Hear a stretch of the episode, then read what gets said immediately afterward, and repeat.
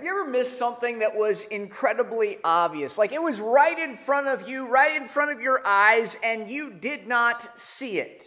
You know, like when you're looking around for your glasses and you're tearing your house apart, you're looking under the couch, you're uh, looking through your dresser, you're even looking in the freezer. The entire time they are sitting right on top of your head. Have you ever done something like that? Has something like that ever happened to you before? You know, you're trying to find your car keys and you're digging all through your car. You're digging through the laundry. You've asked your spouse, hey, do you know where the keys are? Have you seen the keys? You're asking your kids and, and thinking that maybe one of them took your keys. You're calling the last store that you were at when, and, and to see if they had your keys, if they got their, your keys turned in and you, you, you, you, you drove your car home from the store, so how could they have your keys? But you think maybe they do. And then you realize that, oh, yeah, they were in my pocket the entire time. Or, you know, um, maybe your wife sends you out to the grocery store on a Saturday afternoon and there's a short list. I mean, there's this weird spice on this list that you need to get that you've never heard of before. You're standing in this aisle with thousands of other little bottles of different spices. You're standing there for like 15 minutes and you're staring at this thing and, and you can't find it, so you call her. And she says to you, um, Yeah, I was there yesterday and it's right in the middle on the third shelf. And sure enough, it's been there the entire time. You were staring at it the entire time, which may have recently happened to me. You know, I, I, think that we all have things in our life that we just don't see, that we miss, that are very obvious. And I think the same thing can happen in our spiritual lives, in our faith. I, think that there are times in our lives where we miss Jesus. Like Jesus is working, Jesus is moving, Jesus is active in our lives, but we just don't see him and we don't notice him. And it's not because he's hiding. It's not because he's on some covert mission. It's not because he's disconnected and distant from us. In fact, oftentimes, he is making himself very obvious to us, but we have things in our lives that keep us from seeing him clearly and, and it causes us to miss what He is doing in and through our lives. Today, we are continuing our sermon series called Miracles, where we're talking about the extraordinary power of God in our everyday lives. And what we're actually going to be doing today is we're picking up where we left off last week. And so, if you've got a Bible with you, I want to invite you to grab it open it with me to John chapter 5. The Gospel of John chapter 5. Last week we saw what, what, what uh, Jesus had done is that he traveled back home to Galilee. He, he was down in Jerusalem celebrating the Passover. He travels back up north to Galilee. While he's there, he comes across this man, a royal official that uh, we don't know a whole lot about, but this guy finds Jesus and he, he's, the, this, he's got a son who is sick. He's got a son who is at the point of death. Well, this man begs and pleads with Jesus, please come heal my son. I, I, need you to go with me right now. I need you to come back home with me before my son dies. But, but Jesus doesn't go with the man. He simply looks at him and he says, Go, your son will live. And he says, I'm going to go back to the, the house. I need you to come with me. I need you to go with me. And um, my, my son needs to be healed. That, that, that's what this man says. And, and Jesus says to him, your, your son will live. In that moment, this royal official had a decision to make. He, he says, Am I going to trust what Jesus has told me to do? Am I going to believe? Am I going to have faith or not? And it says that this man took Jesus at his word, that he believed, that he trusted, that, that he did what Jesus told him to do. And the result was, is that his son gets healed. It's the second miracle, the second sign that we see of Jesus in the Gospel of John. You see, throughout the Gospel of John, Jesus is performing these different signs, these different miracles. And the, the, purpose of these signs wasn't to entertain people, it wasn't to wow people, it wasn't to draw a large crowd. No, the purpose of these signs was to validate the claims of Jesus, to prove that Jesus was indeed the Messiah, that he was the Christ, he's the Son of the living God. He was making these claims about himself, and he was using these signs and these miracles to reveal his character and to say, You can trust me. You, you can see I am who I say that I am. Well, John chapter 5, the story continues, and that's where we're going to pick up today. And so we're going to put these words up on the screen as well, but here is what it says beginning in verse 1. After this, there was a feast of the Jews, and Jesus went up to Jerusalem. Now, there was in Jerusalem by the sheep gate a pool in Aramaic called Bethesda, which has five roofed colonnades. So now Jesus travels back to Jerusalem again. In fact, all throughout his ministry, we see him frequently traveling back and forth to Jerusalem. And this time, while he is in Jerusalem, he stops by this pool called Bethesda. Now, archaeologists have actually found this pool where it is. They've unearthed it. We have a picture of this here this morning for you to see, but obviously there is no water in this pool anymore. But um, the, the, remains, the structure of this pool, you can see some of it there, get an idea of what this may have looked like. In fact, I think it's very interesting just how specific John is about this pool area. That he doesn't say Jesus went to this place, but he instead says, uh, gives a lot of incredibly uh, detailed uh, perspective here, specifics about this. He says it's in Jerusalem. He says it's by the sheep gate. He says it has these five roofed colonnades. And so I think about the details that John is describing here and how he's talking about this. He says, you know what, you can go check this out for yourself. In fact, the original audience who was reading this knew exactly what he was talking about. And I think that this is incredible because we can still go to this place today, 2,000 years later. We can see this pool area for ourselves, and we can imagine what this must have been like. Well, verse 3 goes on to say this it says, In these lay a multitude of invalids, blind, lame, and paralyzed. So, here in this pool area in Jerusalem, there's a lot of people who are laying there who had experienced a number of different disabilities. And, and, what was happening is that these people would get dropped off at the beginning of the day uh, by a family member or by a friend. At the end of the day, they would be picked up by the family member or friend. They would come back and pick them up and take them back home. You think, well, why are they doing this? Why are these people hanging out around the pool all day? Well, there was this belief, there was this myth that every once in a while this angel would come down from heaven and the angel would stir the waters. The, eh, the, the, waters would begin to bubble up, and the first person to get into the waters would be healed. Now, this, eh, what's been discovered is that there are actually two springs underneath the ground in this area that would cause the water to bubble up.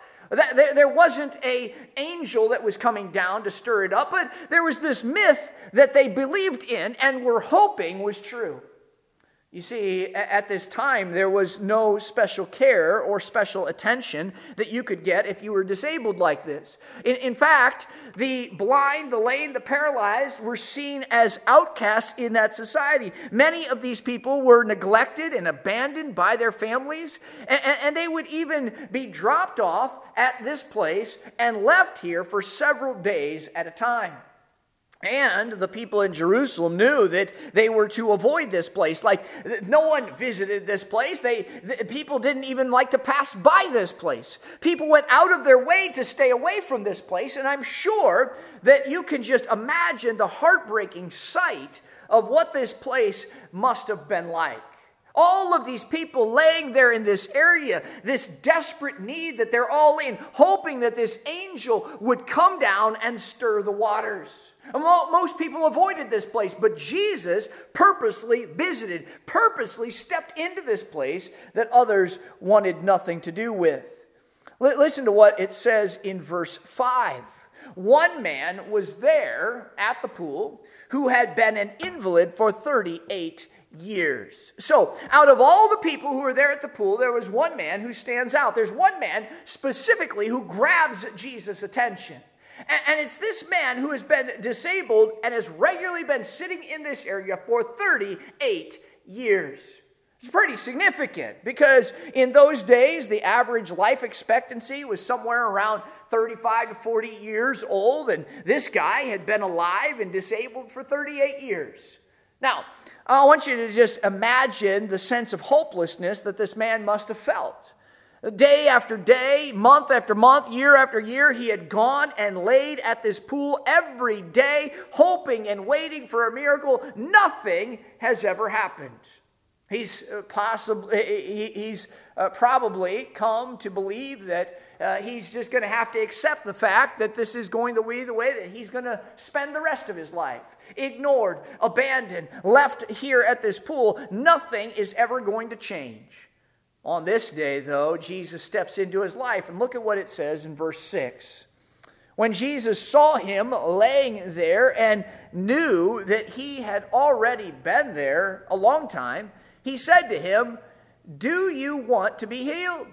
So, Jesus singles this man out of the crowd, and, and we're not told why, but maybe it's because he's the oldest, maybe it's because he's been there the longest, but Jesus picks him out of the crowd. And I imagine that Jesus has to maneuver around a whole bunch of other people in order to get to him. Maybe even stepping over some other people in order to get to this man who has this need. He comes to this man and He's been ignored by others, abandoned by others. He leans in, Jesus does. He leans in close to him and he says to him, he asks him this question Do you want to be healed? Do you want to get better?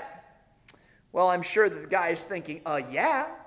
What, what, what kind of a question is that? Do I want to be healed? Yes, clearly. What, what, what, what do you think I'm doing here? Just laying around trying to get a tan or something? Of course I want to be healed. I've been like here for, for years, and this is not fun. In fact, look at what it says in verse 7. It says, The sick man answered him, Sir, I have no one to put me into the pool when the water is stirred up and while I am going, another steps down before me. He's saying, Look, guy, I don't know who you are, but I've been trying to get healed for years. That's why I'm here. But every time that the water gets stirred, there's this mad dash in order to get into the water. My legs don't work. And so I have to kind of army crawl to get there. And, and there's no one around to help me. I want to get better. Yes, I want to be well, but I've been trying and I'm running out of options. Well, look at what Jesus says, responding in verse 8. It says, Jesus said to him, Get up, take up your bed, and walk. And at once the man was healed, and he took up his bed and walked. I mean, Jesus doesn't try to argue with this man, he doesn't try to convince him, he, he doesn't even ask him to believe or to have faith. He simply looks at him and he says, Get up, take up your bed, and walk. And in an instant, Jesus spoke. This man who had been disabled for 38 years, whose legs would not work, in that moment, his legs begin to work. This is incredible. This guy stands up for the first time in his life. He picks up his bed and he starts to walk around. It's a miracle. What we see in the Gospel of John is that each of these signs seem to be more and more impressive. Like the first one, Jesus turns water into wine. Second, Jesus heals this young boy who's sick. And then Jesus heals this man who's been disabled for 38 years. Simply by saying a word, simply by speaking, this man is instantly healed. But this is where the story takes a bit of a twist, it takes a bit of a turn. Listen to what it says at the end of verse 9. Now that day was the Sabbath. It was the Sabbath. And look, Jesus didn't forget what day of the week it was. It wasn't like this was an accident. It's not like, oh, I forgot, it's the Sabbath. No, no, no. Jesus knew what he was doing. He, could have easily shown up the day before. He could have easily shown up the day after. But Jesus purposely showed up on the Sabbath in order to heal this man. And so, why does he do that? Well, he's stirring the pot. He's uh, firing some shots at the religious leaders, and he's saying to them, Do you realize who I am? Do you know why I'm here? Do you know what I'm about to do? Look at what it happens then in verse 10. It says this So the Jews said to the man who had been healed, It is the Sabbath, and it is not lawful for you to make up your to take up your bed. I want you to just imagine this here. Here are these religious leaders. They see this man who's been disabled for 38 years. And listen, they know this man. I think that they knew that he had been there for a long, long time. But they see him walking for the first time in his entire life, and they think, and the first thing that they think eh, to say to him is, I can't believe that you are walking, that you are carrying your bed today. How dare you break one of the laws of the Sabbath? Friends, a miracle has taken place right in front of their very eyes, but they don't even care. I mean, why is that? Why are they so concerned? Because the man has broke the rules that they had made. It's, they, they, he'd broken one of their laws. You see, these religious leaders had taken the Old Testament commandments. There were quite a number of them, but they, had taken them and they had added more to them. And they came up with all of these extra rules, all of these extra laws, and it was referred to as the oral law. The oral law was passed on from generation to generation to just the religious leaders. They were the only ones. The average person, the average citizen, didn't know all these laws. The oral law, though, was seen as authoritative, as authoritative as the scriptures. These religious leaders held up the, the oral law. They, they uh, used, used it in a way to control people. They used it in a way to manipulate people, to maintain power over them. I mean, this is incredibly legalistic. And, and it, it, it was possible, impossible rather, it was impossible for the average person to know and to keep all of these rules. What these leaders had done is that they had taken the Old Testament commandment that said, obey the Sabbath and keep it holy, to trust the Lord and to intentionally set aside time to regularly rest in Him, to take a day out of your week and to not work. They had taken this commandment about the Sabbath and they came up with 39 different categories for work that were forbidden. But one of that, the categories was that they, they were not to carry a load from one place to another. So here comes this guy. He's walking for the first time in his life. I'm sure he's incredibly excited. I mean, he, he did not see this coming. A miracle had taken place in his life, and all of these guys are uh, that, that, that are these religious leaders. All they're concerned about is the bed. All they're concerned about is this mat that has been rolled up. And and why are you carrying your bed? Don't you know that it's the Sabbath? And look, the punishment for breaking a law of working on the Sabbath was that you were to be stoned to death. So, this guy who has just been healed is now about to be stoned to death for carrying his bed with him. Well, obviously, this guy is going to have a bit of an objection to this. And so, here is what happens in verse 11. He answered them, The, the man who healed me that that man said to me, Take up your bed and walk. He says, It's not my fault. The guy who healed me told me to pick up my bed. I mean, I just got my legs back. What do you want me to do? Do you want me to just ignore what he says? Verse 12, they asked him, Who is the man who, who said to you, Take up your bed and walk? They say, Give us his name. I mean, give us his address. We'll go hunt him down. We'll go talk to him. We'll deal with him. The guy starts thinking, you know, I, I don't know who it was. I, I never got his name. I never got his contact info. I don't know who it is. In fact, in verse 13, it says, Now the man who had been healed did not know who it was, for Jesus had withdrawn as there was a crowd in the place. Verse 14 goes on to say, Afterward, Jesus found him in the temple and said to him, See, you are well, sin no more, that nothing worse may happen to you. The man went away and told the Jews that it was Jesus who had healed him. Now the, the man goes and he starts telling on Jesus, he starts tattling on him. You know, this is one of the most interesting healing miracles in all of the gospel accounts. And, what I want to do here is just to point out how different, how unique this miracle is from all of the others that Jesus performed. You see, typically when someone would, would, would, want to be healed, they would go and track Jesus down. They, they would call on him, they would travel a long distance to go try to find him, like, like, like we saw last week. But here, for some reason, Jesus goes and he finds this man. Here, Jesus picks this man out of a crowd. Oftentimes, when we read about Jesus being in crowds, he heals and performs many miracles. He heals many people who are sick. But for whatever reason, out of all the people who are there in this desperate need of a miracle, Jesus picks only this one man.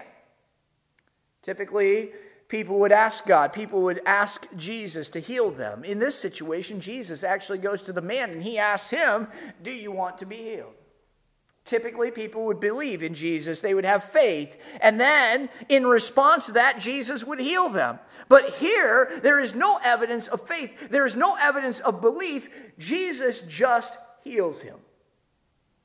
Typically, when Jesus would heal somebody, he would send them away and he would say, Hey, don't tell anybody about me, and they would never run into each other again. But Jesus tracks this man down a second time to tell him who he is. So, what's going on here? Because this is a very unique miracle. Jesus is being incredibly intentional with this man. He's uh, making himself known to him. He's displaying his power in his life. He's saying, Here I am. I'm the Messiah. I'm the Son of God.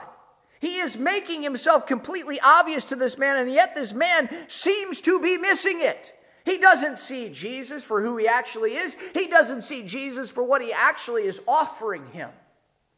Now, listen, before we get too critical here, I think that a lot of times we can be just like this man in our lives. We miss how Jesus is at work. We miss how he is moving in our lives. We miss how he's trying to grow us and trying to stretch us and trying to transform us. We miss how he is trying to call us to greater faith and to greater obedience.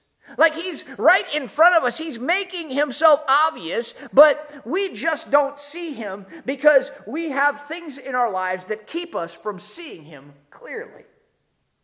And so, what I want to do here in the remainder of our time is just to kind of consider some of these things. And I want you to consider this question What keeps us from seeing Jesus in our lives? What are some of the things that keep us from seeing Jesus clearly? that's what I want to talk about in the remainder of our time. Three things from this story that, that we see here that keep uh, that kept the people in this story from seeing Jesus in their lives and what are maybe some of the things that we that keep us from seeing Jesus in our lives I think this is incredibly relevant for us today the first thing is just simply this our circumstances in life keep us from seeing Jesus. Our circumstances. Now, I want you to think back uh, to the beginning of the story. This guy has been disabled for 38 years. He is in a hopeless situation. Jesus approaches him and he asks him this simple question Do you want to be healed? Listen, God in the flesh standing right in front of this man, offering him the chance to be healed, offering him a miracle. And all he can think about is that he can't get into the water. All he can think about is what he can't do to fix his problem on his own. He doesn't see Jesus who he actually is. He doesn't see what Jesus has offered him because of his circumstances. His situation seemed to be bigger in his eyes than Jesus is. He, he, doesn't, he does end up getting a miracle. He does end up being healed. But it doesn't, it's not because he has great faith. It's not because he has this uh, tremendous belief. It was entirely because of Jesus' initiative in his life. You see, if we're not careful, I think that our circumstances, our situations that we find ourselves in, can keep us from seeing Jesus in our lives. And rather than seeing the situation that we're in through God's perspective, we oftentimes look at God through the perspectives of our problems, through the perspective of our situation. And when we do that, our problems become very big and God becomes very small in our lives, which leads us to miss God working in and through our lives.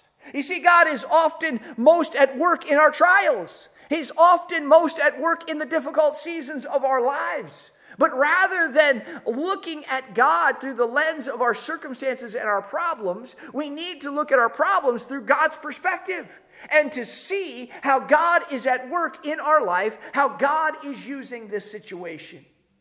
God needs to be bigger than our problems. God needs to be in greater focus than our difficult situations. And so, the next time that you find yourself in a difficult season, you find yourself in an overwhelming situation, and maybe you're in that right now. I mean, maybe it's because of a family thing, or maybe it's a health thing, or maybe it's a work thing, maybe it's a financial or emotional, maybe it's physical or mental. But it is a situation that is overwhelming, and your problems seem so big, and, you're having a tough time seeing God in your life. Here are some helpful questions to consider in, in order to kind of refocus to see Jesus in the middle of your problems. The, the first question is this What is God trying to teach me through this? What lessons does God want me to learn from this? I, I don't want to waste my time here. God's trying to get my attention. God's trying to use this in my life. God, what are you trying to teach me? How is God growing my faith and trust in Him? How's God using this situation in my life to cause me to depend and to rely upon Him in a greater way? How is He seeking to increase my level of faith and trust in Him despite the fact that I'm in this situation that seems completely overwhelming? And so, what is God trying to teach me? But then, secondly, what blind spots is God trying to reveal?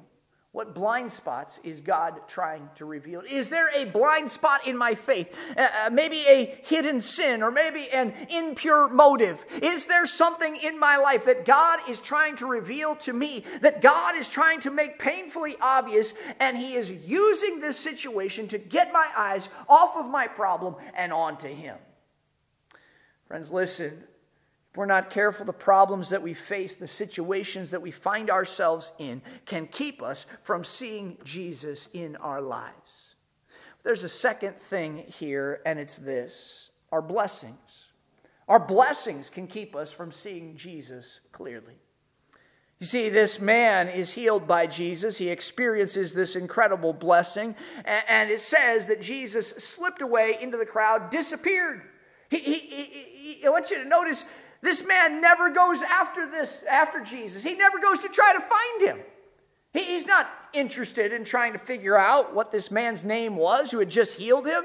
He, he, he, never goes to try to track him down. In fact, Jesus goes and finds this man a second time at the temple. And unlike so many of Jesus' other miracles, there's no evidence of saving faith from this man. There's no evidence of belief and trust in Jesus.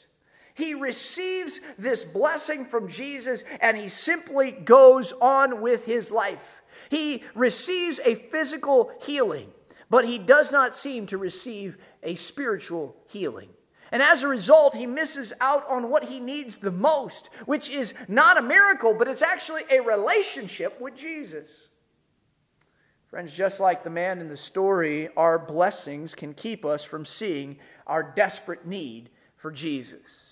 Because when we have all of our physical needs met and, and, we've been blessed with so much, it is easy to stop depending upon God, it, to stop relying on Him, to stop seeing Him as the only one who can meet our greatest needs in life. And what happens is that we start to place our hope in our blessings rather than in Jesus. You see, it's so important that every day we remember and remind ourselves of our desperate need for Jesus, that He's the only one in this world, the only one in our lives who can give us what it is that we need the most. He's the only one who can provide us with peace. He's the only one who can give us true joy. He's the only one who can provide us with true purpose. Not just purpose here on this earth, but purpose for all of eternity. He is the only one who can provide us with forgiveness and unconditional love and salvation. But when we take our blessings and we hold them tightly, and we begin to place our hope in them, our physical blessings end up becoming our spiritual blinders in life. And they can keep us from seeing Jesus clearly. They keep us from seeing how much we actually need Him. So, our circumstances can keep us from seeing Jesus, our blessings can keep us from seeing Jesus. But then, thirdly, our religion. Our religion can keep us from seeing Jesus. You see, it wasn't just the man in the story who was healed who missed Jesus, but it was the religious leaders as well. The, the ones who knew the scriptures the best, the ones who followed all the rules, who, the ones who seemed to be most connected and closest to God. Listen to how the story ends in verse 16. It says, And this was why the Jews were persecuting Jesus, because he was doing these things, because he was healing on the Sabbath. But Jesus answered them, My Father is working until now, and I am working. Verse 18. This is why the Jews were seeking all the more to kill him, because not only was he breaking the Sabbath, but he was called he, he was even calling God his own Father, making himself equal with God. Because Jesus healed on the Sabbath, because Jesus didn't follow their religious system and, and all of their rules, because Jesus didn't fit into their little box of who God was and how God uh, should act, they refused to see Jesus as their Messiah. And instead, it says that they were seeking all the more to kill him. They, they could not see how Jesus was uh, uh, uh because of their religion. They, they could not see who he was and what he came to accomplish. Later on in the same chapter, John records for us that Jesus actually confronts these religious leaders about this. Verses 39 and 40, Jesus says this to these religious leaders. He says, You search the scriptures because you know that in them you have eternal life, and it is they that bear witness about me. And yet you refuse to come to me that you may have life. Look, these religious leaders knew the scriptures better than anybody else, but they miss the fact that all of the scriptures ultimately are pointing to Jesus. That their religious system, their religious rules kept them from seeing who Jesus was, and as a result, they never received everlasting life from him. You know, the word religion gets a bad rap in the Christian world, in the evangelical world today. We talk about how it's about a relationship and not about religion, and that's true. But, but you see, the Bible doesn't say that religion is always a bad thing. In fact, James talks about a type of religion that God approves of, that God accepts as being pure and holy. And, and what he's saying is that religion isn't necessarily a bad thing. The issue is that when our religious systems that we create are elevated over who Jesus actually is.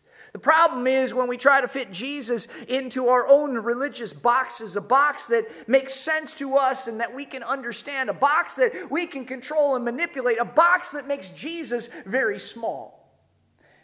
What are some of those little boxes that we can create?